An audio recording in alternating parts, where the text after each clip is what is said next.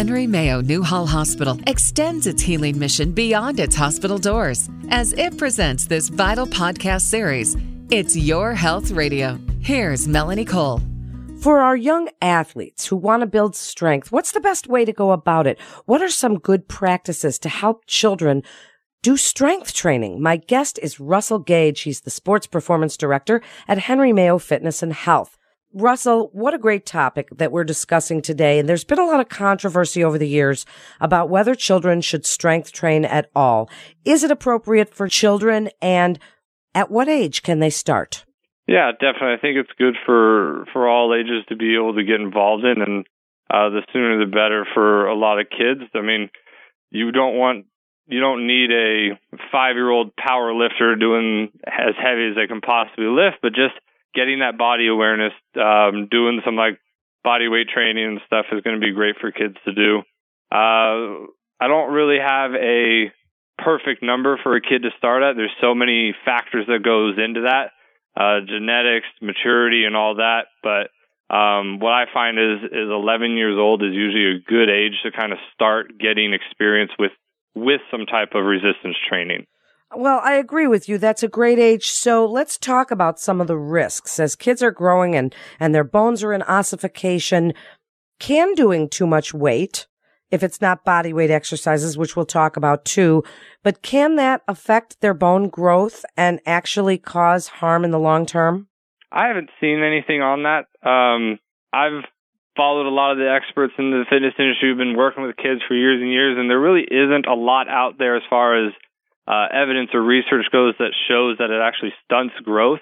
Um, the only evidence that I've ever been shown or ever found on my own time um, was a case study with people who had uh, child laborers in China doing large amounts of lifting at a young age, and that showed some stunting growth there. But that was something that was done a long, long time ago, and it didn't actually pertain to any type of physical fitness. It was just uh, a child labor um, kind of research that was done, but no other research has really been shown or done on at least that I'm aware of, on youth and stunting their growth. So, are there any risks to strength training for kids?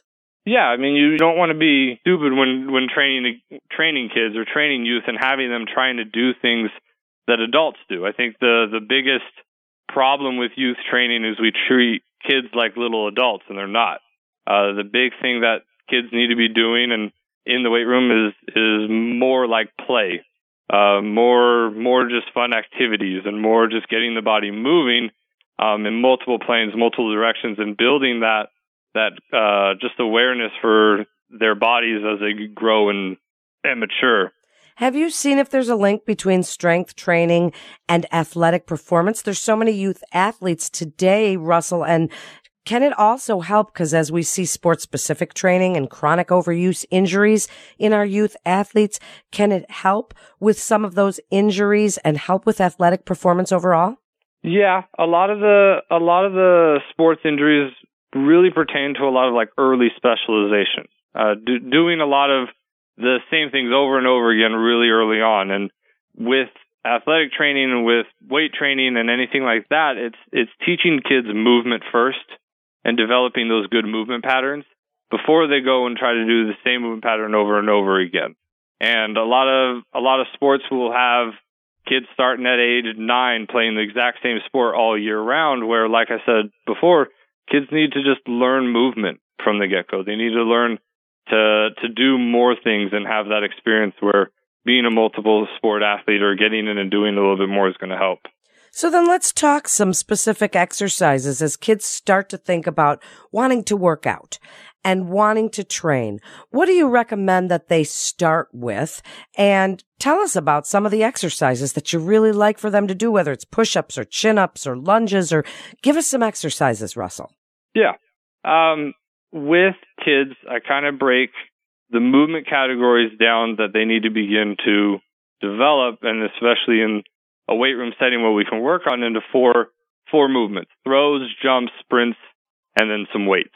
Um, being able to throw things, med ball tosses, slams, um, high tosses. A lot of times, just getting the body to get the mechanics from lower to upper extremity and getting that rotational force in throwing things is a really good one. Jumping, just doing light plyometrics, doing little box jumps, doing little hurdle jumps, and getting them into that uh, quicker explosive work. Um, uh, bounding drills are really good, and a lot of the times that's that's more what's going to get a lot of the younger kids' attention and keep them focused is something that they're going to enjoy doing.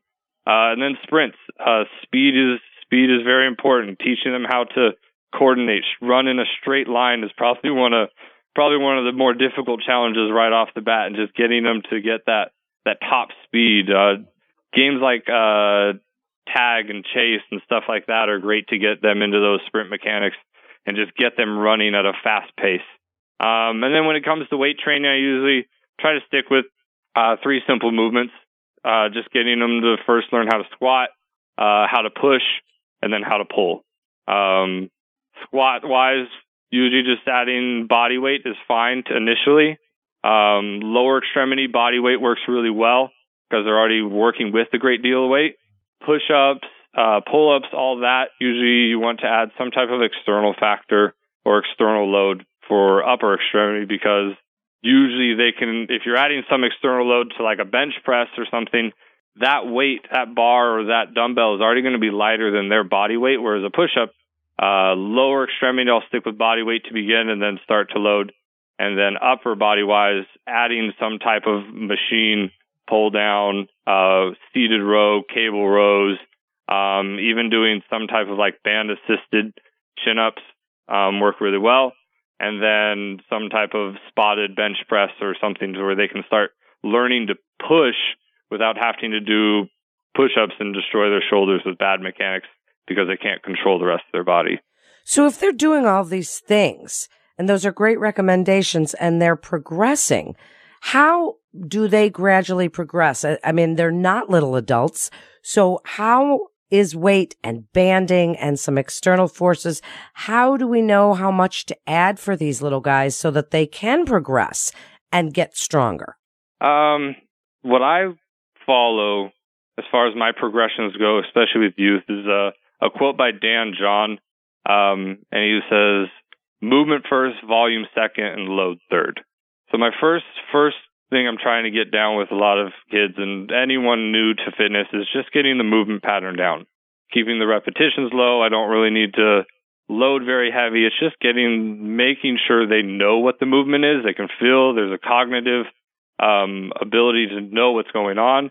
And once that movement pattern looks good and they can recreate that movement pattern day in, day out, week in, week out, then starting to build volume on top of that, building up five reps, 10 reps, even if you're doing it by time, maybe like 20 seconds to 30 seconds of a repetition mark if you're going like circuit based um, before we start to load. And that's why I say load comes on that third. And then you can add external factors such as um, weights or with upper body start trying to do some more body weight stuff or getting close to some type of body weight resistance.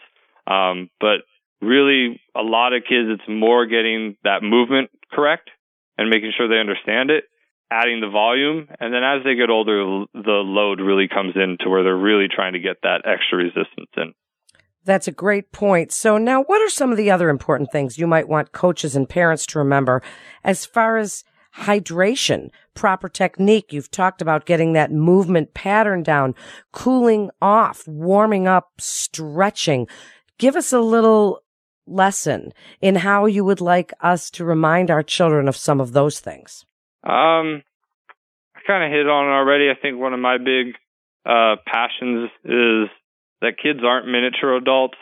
Um, we look at what it takes to be successful in the as an adult and what we do, and it takes long hours doing the same thing, um, staying focused on one task, having the education and yet, a child's road to success really is about uh, creating a fun environment, having shorter hours of things to do, um, specializing late, having more of a broad range of uh, things, being exposed to more uh, things when they're younger, so then they can really kind of figure out where they're at, and then creating creating a passion for them in it. If, if there's not a passion within a sport, not a passion within uh, working out, um, you're losing out on those those uh that long term athletic development. You're, you're missing out on uh, creating those lifestyle habits later on down the road. And and as parents, the hard part is is finding uh, their passions, not your passions. Uh, it's very easy as a parent to want to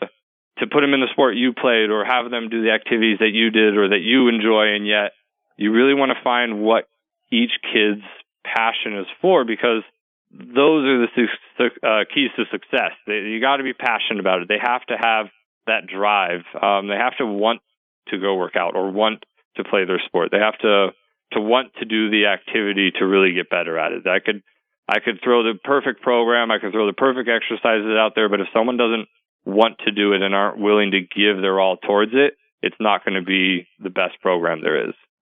Wow, what a great description of it. So wrap it up for us, Russell, if you would, with your best advice on getting children involved in strength training programs and fitness in general, being a good role model. What do you want us to know? Summing it all up for kids, for youth, you're looking at um, ages 9, 10, 11, 12. It's got to be deliberate play. You you want it to be something where it is organized. It's not absolute chaos. There's there's purpose to what you're doing, and yet it has to be that play. Um, the long term is really what you want to look at. Uh, I heard a quote once, and it's uh, prepare the child for the past, not the past for the child.